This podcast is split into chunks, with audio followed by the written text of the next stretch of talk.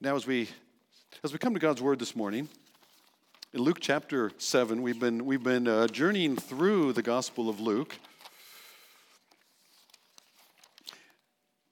and as we've done that, well, we we we we, we have this idea, we have this notion about, uh, and I tease it out a little bit with the kids, and and a, a gift that's valued, and a gift that's very valuable, and the impact that has on us when we have been given much, we we we love much that, um, and yet at times, uh, something that we're given, there's a lot of talk, talk about forgiveness lately. Out in the culture, people talking about forgiveness, forgiving student debt. I mean, there are some people that are, that are, that are thinking that it could be that $10,000, for some of them, even $20,000 of debt that hangs over their head could be just eliminated. And wow, what would you, how would you be inclined toward? How would you feel toward somebody that suddenly relieved you of 10 or 20 thousands of dollars that you owe? You would say, wow, I love these people who did this for me. I will be devoted to them. And that's exactly what politicians are counting on. It's wonderful. You don't have to pay your debt. Your children and your grandchildren will pay it instead. It's a great system we have that we can, we can, we can bribe people with their own money. Think about it. But when God forgives, He doesn't do it that way. When God has forgiven us in Christ, He pays the debt in full Himself. And that, when we grab hold of that, we grab hold of that reality of all that God has truly done for us in Jesus, as that begins to, as we begin to grab hold of that, it in fact begins to grab hold of us. And thus, the point out of the passages before us is the one who not merely is forgiven much, but the one who perceives how much they're forgiven is also going to be the one who loves much. So, I ask the question at the top of the notes page who needs forgiveness? Well, it might be better asked who thinks they need forgiveness? Because not everybody does. Everybody does, in fact, need forgiveness, but not everybody realizes that. And that's what we see teased out before us in the story as well. Is your, is your understanding of the Christian life and how we live this life before the Lord, having been saved by His grace. Is your understanding of the Christian life, is it a loving response to what God has done? Or is the Christian life maybe better described as obedience in faith to enjoy God's blessing?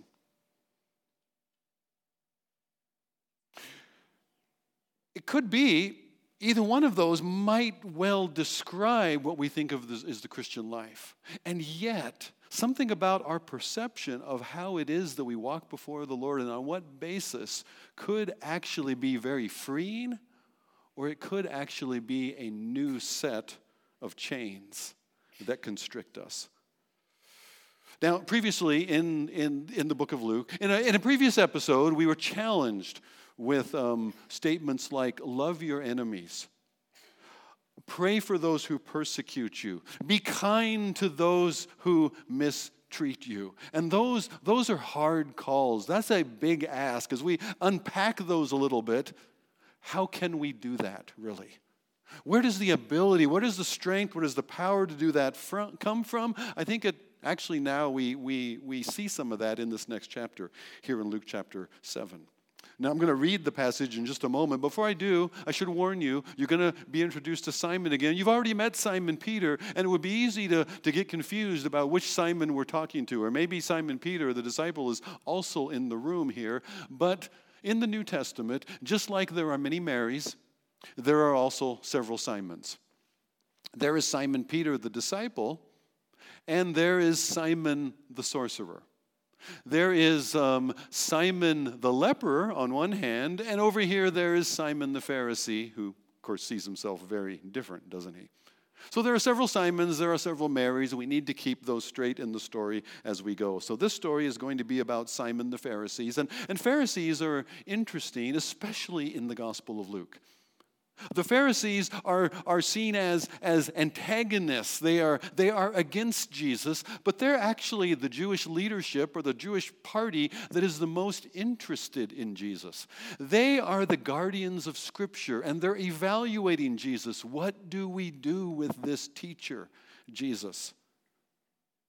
They, they at least care. The, the, the, priesthood, the Sadducees, at this point, they're not interested. They're not concerned about Jesus until the reality of Jesus and this movement of followers of him uh, begins to disrupt the status quo that the Romans might step in. And they're afraid that the Romans are going to step in and take away, not uh, um, attack the crowds, but also upset the high priest positions as well. So, so the Sadducees, for instance, don't care much about Jesus until he his, the reality of his movement would threaten their position.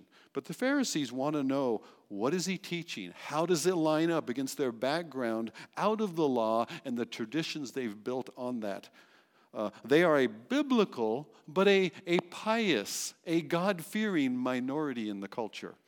Think of um, the ultra Orthodox Jewish person today. That's kind of the role the Pharisees played in the, in the, in the first century.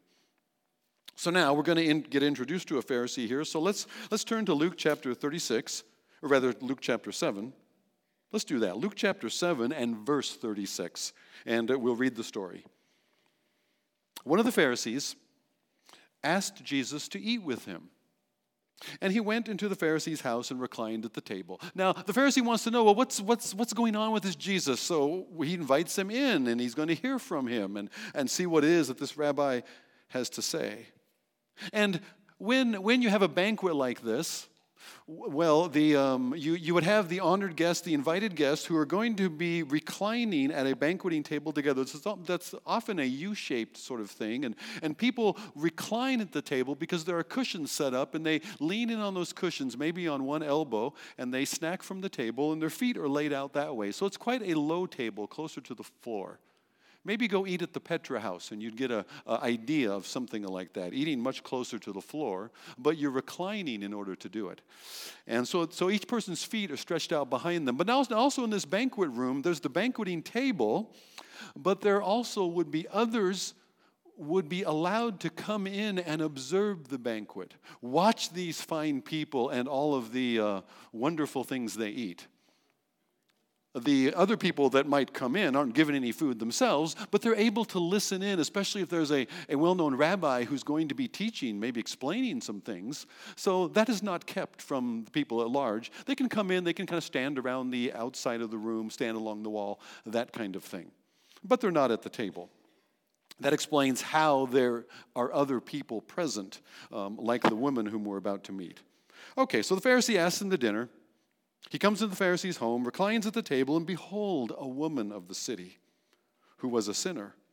When she learned that he was reclining at table in the Pharisee's house, brought an alabaster, blas, alabaster flask of ointment, and standing behind him at his feet, weeping, she began to wet his feet with her tears. In fact, it, it describes literally that she's standing there weeping, apparently for joy, and her tears are raining down upon his feet.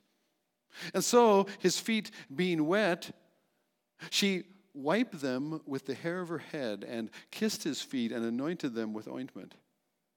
Now, when the Pharisee who had invited him saw this, he said to himself, If this man were a prophet, he would have known who and what sort of woman this is who is touching him, for she is a sinner. And, and Jesus answered, answering, said to him, He says this internally to himself, apparently, or very much under his breath, and yet Jesus answers his thoughts. Jesus answering him said, Simon, I have something to say to you. And he answered, Say it, teacher. A certain moneylender had two debtors. One owed 500 denarii and the other 50. Think of it, one owed $5,000, the other $50,000, just to give you a difference in scale. When they could not pay, he canceled the debt of both. Now, which of them would love him more? And Simon answered, somewhat cautiously, because he's not sure where Jesus is going. The one, I suppose, for whom he canceled the larger debt. And Jesus says to him, You nailed it. Aren't you the bright one today? Well done, gold star. You have judged rightly. Then turning toward the woman, he said to Simon, Now the other shoe drops. Do you see this woman? I entered your house, and you gave me no water for my feet. But she has wet my feet with her tears, wiped them with her hair.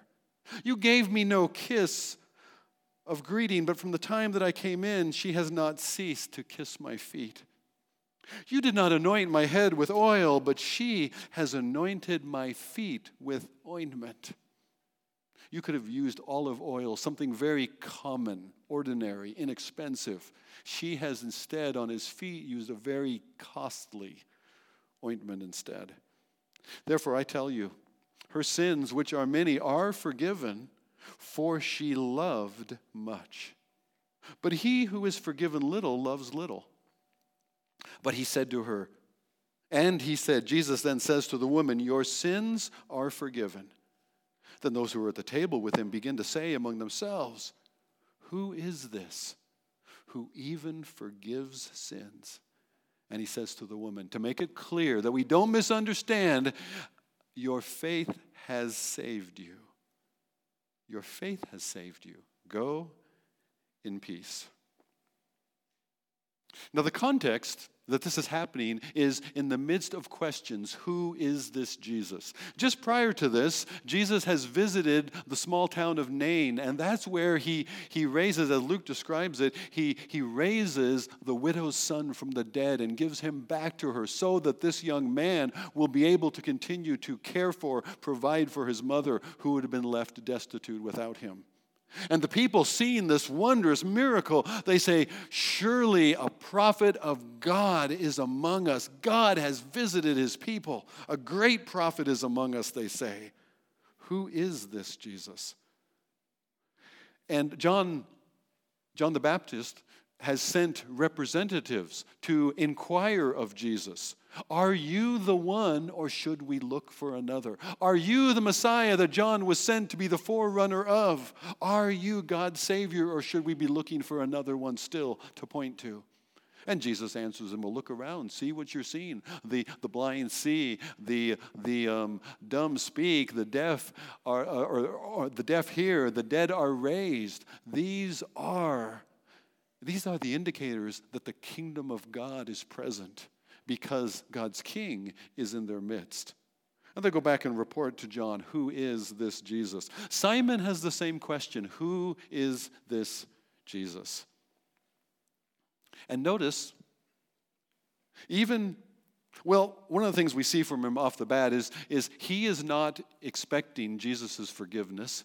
He probably doesn't even perceive a need of forgiveness. He's the guardian of righteousness as a Pharisee, and he's going to protect the, the people from any false teachers. And that's why he doesn't come, he hasn't invited Jesus for Jesus to tell him something he needs to hear.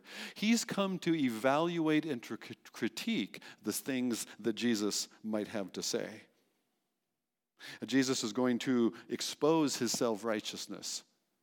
But how he responds in the story, you notice? We, we lose the Pharisee toward the end of the story. It's open ended how he responds. You see, some Pharisees actually do believe the gospel and become part of the early church. Some of those guardians of the synagogue in all the places, in fact, some of those who early resisted Paul, the heads of the synagogue, become, become believers in Jesus and faithful partners with Paul. There are some Pharisees in the early church, as Luke describes them in Acts chapter 15. They're the ones that are still stumbling over with these Gentiles, these non Jews who are coming into the church and they're not circumcised, but, but circumcision was with Abraham way back before the law, so shouldn't shouldn't these non Jews be circumcised if they're going to be followers of the one true God? They still have the traditions and the law requirements in their background. And that raises a question for the church to have, have to resolve. And I don't intend to talk much about that, except there are Pharisees in the first century church. Well, that's not surprising. There are Pharisees in the church today. There are those among us, maybe we all fit some of this somewhere, but we have come to faith in Jesus. We are grateful for his forgiveness, and yet we are also impacted by some of the traditions and expectations out of our background that color how it is that God is really pleased with us. That God is really pleased with us if we live in certain ways and we do particular things. You know, a test for this might be what in the life of another really causes you to rejoice. Do you really rejoice when you see somebody has grabbed hold of God's forgiveness and when you see that they, they, they come in confession because of particular sin in their life and, and they haven't mastered it yet, but they're serious about it and they, they are so grateful for God's forgiveness and the standing that they have in Jesus instead of their own self? Or do you more rejoice when a Christian really seems to have their life together and they're doing the right things and they're walking the right ways and they're living how God would like for them to live. Which one of those examples really kind of, kind of touches your heart more? That might point in some way where is my own confidence? Is my confidence day to day really in God's mercy or is it in my behavior. That's something that's teased out for us in the story. But if we want to, if we want to understand a little bit about uh, this, the perspective of Simon the Pharisee at this dinner, it might be helpful if we actually hear that from Simon's perspective. So I want to step out of Pastor Bob just for a moment, and I want to, I want to step into Simon. So I've got my, I've got my prayer shawl here, because being a good Pharisee, you need to have your prayer shawl if you're going to pray because it's no good praying if people don't know you're praying, right? I've got, my, I've got my scriptures right here on the corner. I don't need them hidden in my heart because I've got them right here on the corners of my, my, my prayer shawl. You see, I can lift that up to the Lord when I pray. I've got tassels on because everybody knows then that, well, gee, I'm somebody important who's praying. So I've got my, I've got my prayer shawl on. I'm, I'm ready to pray. And yet, my day to day has been a little disrupted lately by this teacher, Jesus. And so let's hear it from Simon's perspective. The, the crowds were in the streets that day when Jesus came to town. All the synagogue was there and more for miles around. So I asked him home to dinner to see what I could see of this famous local prophet from right here in Galilee. But I don't know just how that woman got into the room. But you couldn't miss her gaudy clothes, her strong and sweet perfume. She went straight to Jesus' feet. She stopped and she stood there. And as her tears began to rain down on his feet, she dried them with her hair. Now, of all the women in my town, none was more well known for the flagrant sin she'd lived in, the wickedness that she had sown. And he didn't move to stop her. It seemed this prophet couldn't tell that the woman who was touching him was the kind they buy and sell. And I had no idea just what this Jesus planned to do when he said, Simon, there's something I need to say to you. So I said, Teacher, if it's on your mind, then tell me what you will. And as he began to speak to me, the room grew quickly still. He said, Take a good look at this woman now. In spite of all her fears, she's kissed me and anointed me, washed my feet with tears. She's honored, honored me, and you've been only rude to me instead. You, you gave no kiss of greeting no anointing for my head. Her sins were red as scarlet, but now they're washed away. The love and faith she's shown is all the price she has to pay. For the depth of God's forgiveness is more than you can see, Simon. And in spite of what you think of her, she's beautiful to me. Well, my anger flamed to hatred. I wanted nothing more than to take this prophet by the throat, throw him out the door, to act like God, forgiving sin, to talk like that to me, this itinerant from Nazareth, backwoods Galilee. But instead, I sat and trembled, shaken to the core. And the woman still was weeping as she knelt there on the floor. Jesus turned to her and he said, Your chains have been relief, released. Your faith has saved you from your sin. Rise, go in peace. Your sins were red as scarlet. Now they're washed away. The grateful faith that you've shown is all the price you have to pay for the depth of God's forgiveness. It's deeper than the sea. And in spite of what the world may say, you're beautiful to me. Yeah, her sins were red as scarlet, but now they're been washed away. Her grateful faith in Jesus, all the price she had to pay. For the depth of God's forgiveness was more than I could see. And in spite of what other Pharisees may think, this mercy is what I need. It's what I need. It's what we need, isn't it? We're reminded that our, our, our approval with God, His delight in us, is not because of what we do, but it's because He loves us and so He has restored us in His abundant mercy another story as we were talking about this in our in our um, our monday morning workshop when some of the men gathered together and we began to poke into the passage together uh, um, one of them as we were talking about it shared a story.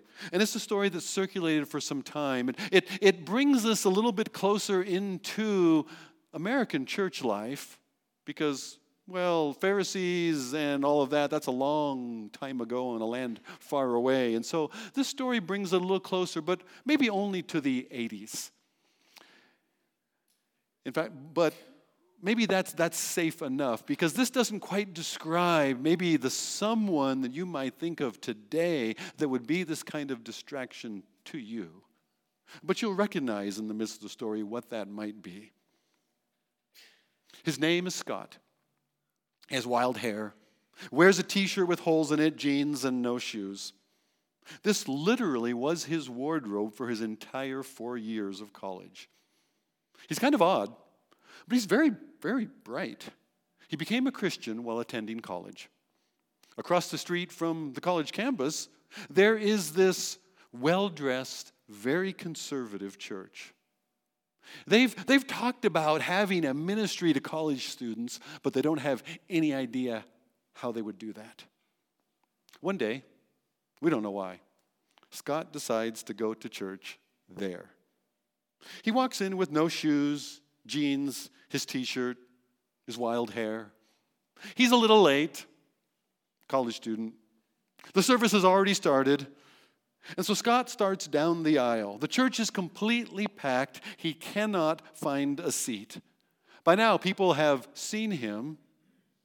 They're looking a little uncomfortable. He doesn't look like he fits in here, but no one says anything to him. Scott gets closer and closer and closer to the front, and even in the front, he realizes there's no seats left. Apparently, it's not a Baptist church. So, with no seats left, he just sits down right there on the carpet, begins to worship. Now, people are a bit uptight. The tension in the air is thickened. You know, uh, this is, this is a distraction to, in the midst of our worship, him, him just sitting there like that. About this time, the minister realizes that from way in the back of the church, one of the deacons is slowly making his way up the aisle towards Scott. He's a, he's a godly man, an elderly man, very dignified and courtly. He walks with a cane, and as he starts walking slowly toward the boy, everybody is thinking to themselves that, well, you can't really blame him for what he's about to do. How can you expect a man of, of his age and his background and his traditions to allow this kind of distraction from some college kid in the middle of our worship service? Well, it takes a long time for the man to reach the boy. The church is almost silent, although they're supposed to be singing still. So, in that quiet, you can hear the clicking of the man's cane. All eyes are focused on him. They'll try to sing the last verse of the song one more time because the minister also realizes that he can't start the sermon until the deacon does what he must do. And now they see this elderly man drop his cane on the floor. And with great difficulty, he lowers himself down and sits down right there next to Scott and worships with him so he won't be alone. And it was as quiet there as it is here. And finally, the minister regains his composure and he, he says, attempting to start his sermon, what, you what I'm about to preach, you will never remember. But what you have just seen, you will never forget. Now, again, that's a little culturally different from us today. I mean, this is the Northwest. People come to church in all kinds of looks and ways. And that's wonderful. We come to the Lord without a put on, is kind of the way I think about that. And yet, there's something that that reminds us of. Somebody else that doesn't quite fit our description that maybe to us would be a distraction. And that's what this woman was in the middle of, the, of, of Simon's carefully cultivated dinner guest list. But this woman understood her need for forgiveness, and so she responds in grateful love. A grateful love that doesn't always think about propriety and the, and the expectations of others. She yields herself in adoration to her God. Her forgiveness that she has received leads into love. Now, as we read the story, we might get confused on that point. Her forgiveness leads her into this expression of love. We might think from the story that because because of the love that she has shown, that's why Jesus then forgives her. But that's not what the passage actually says.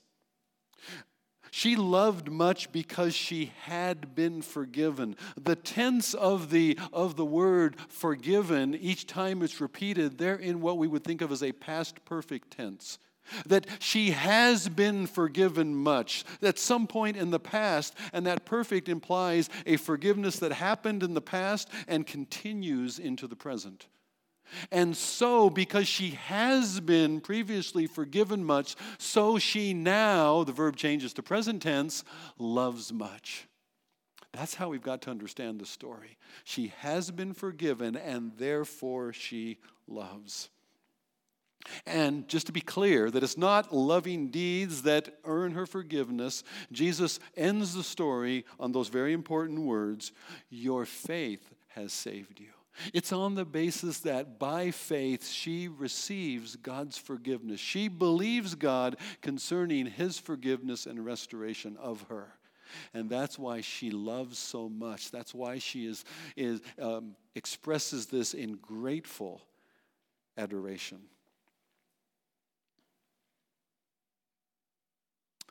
Now, who might you think is beyond God's love or God's forgiveness? There's no way they're going to receive it. Um, theologically, you would not say that God wouldn't forgive them, but you don't expect them to be forgiven. You don't expect them to believe. That was this woman.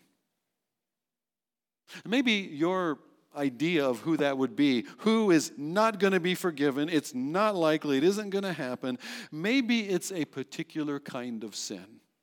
We all have, even when we know our own guilt, we all have some kind of sin that we could describe if we were honest. We could list. Maybe it's a longer list, maybe it's a shorter list, but there are certain sins that seem so, so, so terrible that they're, they're, they're unforgivable. And I'm not arguing for the difference between forgiveness and consequences. But it's amazing. One of the guys shared a story about how the, um, the um, tired police officer in Texas who's coming off of her shift and comes home and, and gets off the elevator onto what she thought was her floor and comes to her apartment that she thought was her apartment and the door is ajar. And so she pulls out her weapon and she enters what she thinks is her own apartment in the dark and she sees this large man coming toward her out of the shadows and she shoots him and she kills him and yet it's actually his apartment. She's one floor off. And she's done a terrible thing. Now, that was an honest mistake, but she took his life for absolutely no reason except her own error and her assumptions. And yet, being somewhat aggressive in how she then continued on the basis of those assumptions. His life didn't matter nearly as much as the sanctity of her apartment. And yet, the family, now there's, there's consequences to pay. That's what the court is for. And yet, the man's family forgave her and made a, a, a, a, a, public statement of their forgiveness of her on the basis of their own forgiveness in Jesus. And they hoped that she too would call on the Lord for his forgiveness. It's, it's hard for us to imagine that. It is wonderful when we see those things leak out in life around about us. It's interesting, this woman, in terms of our categories of, of least likely, many of the church fathers in the second century, very close to the story, much closer than we, they understood this woman to be Mary Magdalene. Not yet named, but she will be introduced to us now in the immediately following verses that begin chapter 8. Mary and these other women that followed Jesus, and Mary was the one who had the seven demons. And yet, Mary, forgiven by the Lord, Mary is the one who is there at his tomb early on the day of his resurrection, and Mary is the one who sees him and whom he sends to go tell his disciples, even though they don't believe it. Mary whom we wouldn't expect to, to, to really be part of the, the, the disciples' band at all. She's the one that Jesus gives that privilege to. Who do we think is really beyond forgiveness? Maybe you came this morning and it's maybe it's you. Maybe you wonder, well, this is all well and good, but you don't know me. You come and you gather and you hear, but you wonder, does God really forgive me for what I continue to do? Maybe you came to church again this week after a week of stumbling and you wonder, can it be that God really will, will forgive me yet again? You're not the first person to wonder that. That was a problem in the first century, too. One of the last letters that God gave his church through the Apostle John, the letter of First John, toward the end of the first century, second or third generations into the church, and he, they need to hear this, and they need to know that. And he, he writes in that opening chapter, eight verses in, if we say we have no sin, that's where we deceive ourselves. Yes, we will sin. If we say we have no sin, we deceive ourselves and the truth is not in us. But if we confess our sins, He is faithful and just to be forgiving us and to be cleansing us from all unrighteousness. That's what He does again and again and again. Peter asked, Lord, how many times must we forgive? Would we even forgive seven times? And how did Jesus respond to him? Forgive 70 times seven. And he's not, he didn't say that because 490 times is the magic number.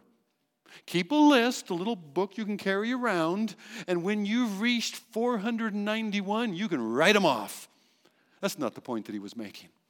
He was stretching Peter's conception of what it was to truly be forgiving as God forgives. Do you think that, that Jesus would tell Peter to forgive more in a more continuing way than God Himself would forgive you?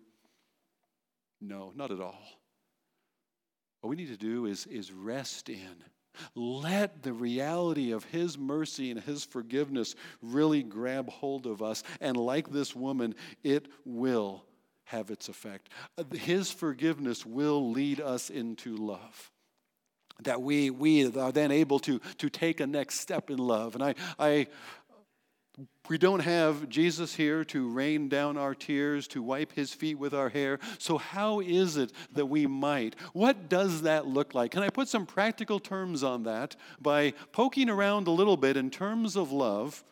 For example, in Luke chapter 16 and verse 13, Jesus says, No servant can serve two masters. Either he will hate the one and love the other, or he will be devoted devoted to loving the one and despising the other. You cannot serve both God and money. So, can I boil that down to a nice pithy phrase? You can love Jesus by what you do with your money. Oh, this would be a great time to say, Did you know there's a church building campaign going on? there is. But whether it's in whatever way that is done, how we steward that which God has placed in our hand, do we do that as a loving response to what God has done? Or do we see this as, look what God has given me for me? Is God trying to work a more self centered view in us, or is God trying to work a more self sacrifice for the sake of others outlook in our lives? He is leading us into more of the example of Jesus. John chapter 14, verse 23. Jesus answered and said, If anyone loves me, he will keep my word.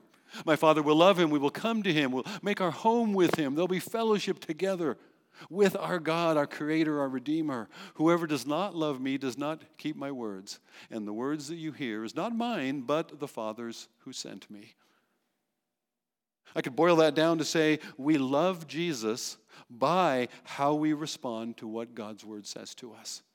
You spend time in God's Word, and you're not just learning, taking it in, sort of like a sponge. I know more about the Bible now. I learn something of my God, of His love for me, His sacrifice for me, His wonderful mercy, and I learned something of, of how He invites me to walk with Him in His ways. And I love Him in response by doing what He says. If you love me, you keep my commandments. We love Jesus by doing what he says. John chapter 21. Simon, son of John. This is after the resurrection. This is the breakfast by the sea, right? Simon, son of John, this is the other Simon. Do you love me more than these? He said to him, Yes, Lord, you know that I love you. So he says, Feed my lambs. Oops, we got a little bit of a head. I didn't finish that last one.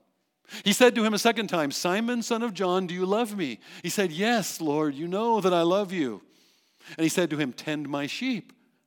He said to them a third time, Simon, son of John, do you love me? Lord, you know everything. You know that I love you. Jesus said to him, Feed my sheep.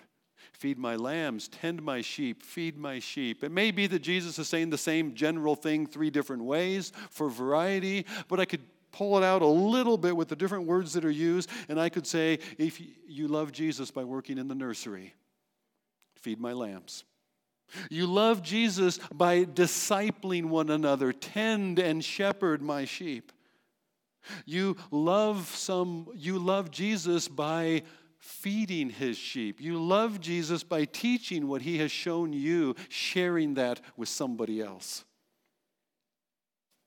You see, in Hebrews chapter 6, He's aware of our service and love, and yet he describes it. God is not unjust to overlook your work and the love that you have shown for his name. Some versions read that uh, your work and labor of love. Your labor of love that you have shown towards his name in serving the saints as you continue to do. We love our Jesus by giving ourselves in some work or serving that benefits other believers rather than ourselves. Finally, 1 John 4 19 and 21. We love because he first loved us. Anyone says, I love God and hates his brother, he's a liar. He who does not love his brother whom he has seen cannot love God whom he has not seen. And this commandment we have from him whoever loves God must also love his brother. We love Jesus by loving our brothers and sisters in Christ. Jesus isn't here, but those he loves are. We love him like this woman does in washing his feet by, in some humble and helpful way, serving others. By warmly greeting and welcoming somebody to help them know that they matter. By doing something extravagant for another beyond what would be expected that costs you something, but you do it out of love for the Lord. You love those whom He loves. And Jesus himself said, When you have done it to the least of these, my brethren, you have done it. You have done it unto me. Your serving Jesus in this way is beautiful. It's beautiful like the woman. May your service in love also give Jesus a wonderful teaching moment to reach into the heart of someone, even as her love did to Simon the Pharisee. You see, she just comes. She doesn't come with an agenda. She doesn't come to make any statement to Simon. She knows that Simon despises her. But she comes into that room simply to express her love for Jesus. And yet, in so doing, she also gives a wonderful moment for Jesus to teach into the heart of Simon. And we don't always know how. But if we will simply follow him in his love, for others. Don't be surprised if the Lord, by His Spirit, uses that as a teachable moment. You don't do it because of what might result. We do not love with an agenda. We love our Lord because He first loved us. And we love Him by loving others around us. And yet, as you do, He might also use that by His Spirit as a teachable opportunity into the heart of someone who needs to know his mercy.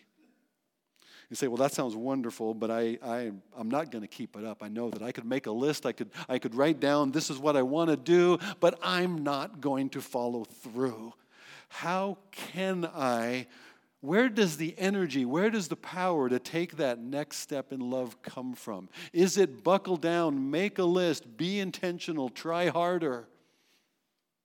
Put this like frontlets before your eyes, or at least a card on your mirror in the morning that tells you again what you're supposed to do. I would give you another approach. I would say the way to find this response come overflowing more out of you is to lean further into God's forgiveness. Did this woman need to be forgiven more than the Pharisee? Not really. But this woman was much more aware of her need of forgiveness and what God had forgiven her of. The Pharisee was having trouble seeing that. He saw himself as pretty good, measuring up. The woman was more aware of her need and forgiveness, and that's our need also. Let this table, we're going to come to this table in just a minute, and let this table be that. Let this table be a very tangible reminder. Something we can do this morning is lean in again to His forgiveness of us in Christ by coming to this table, partaking of those elements as we say again, Thank you, Lord. Thank you, Jesus, for giving your life for my forgiveness, for my salvation, for my restoration into life with you. And maybe Maybe this table might be for somebody here. Your first opportunity to say, Yes, I believe God concerning Jesus. I believe, God, that He in fact did send Jesus to take my guilt, my sin, my shame, to die for that in my place, so that by His forgiveness, if I simply believe Him for it, I can be restored, and I am restored then into right relationship with God and can live in this new life that God will give me in Christ. This could be your first moment, but whichever it is, first or continuing, let's use this table not as some ritual that we do in church once a month. Let's use this table as a time to again lean into, remind ourselves of God's forgiveness of us in Jesus. Now, I'm going to invite Mary, Mary Sundham's going to come back up and just play, before the worship team returns uh, for, the, for our closing song, Mary's going to come up and just play uh, music that'll remind us of a song while we come to this table together. So, those who are serving, please come forward and uh, let's prepare ourselves to lean into His forgiveness. I invite you to pray with me. Father, thank you. Thank you for your forgiveness of us in Christ Jesus. Lord, thank you for this table, these elements that, although it can be something we do as a routine, Lord, guard our, heart, guard our hearts from that. Instead, Lord, let us see again in a very tangible way. Let us taste something again of what it cost for our forgiveness of how deep our Father's love is for us. That Jesus took our sins, was separated from his Father in our place, so that we could be forgiven and that we could come home and be received and embraced, fully forgiven and given new life because our guilt is gone. Lord, let us in coming to this table this morning remember that. And out of, Lord, uh, getting a little fuller grasp on your mercy for us, would that mercy and forgiveness get a greater grasp upon us, we pray. In Jesus' name.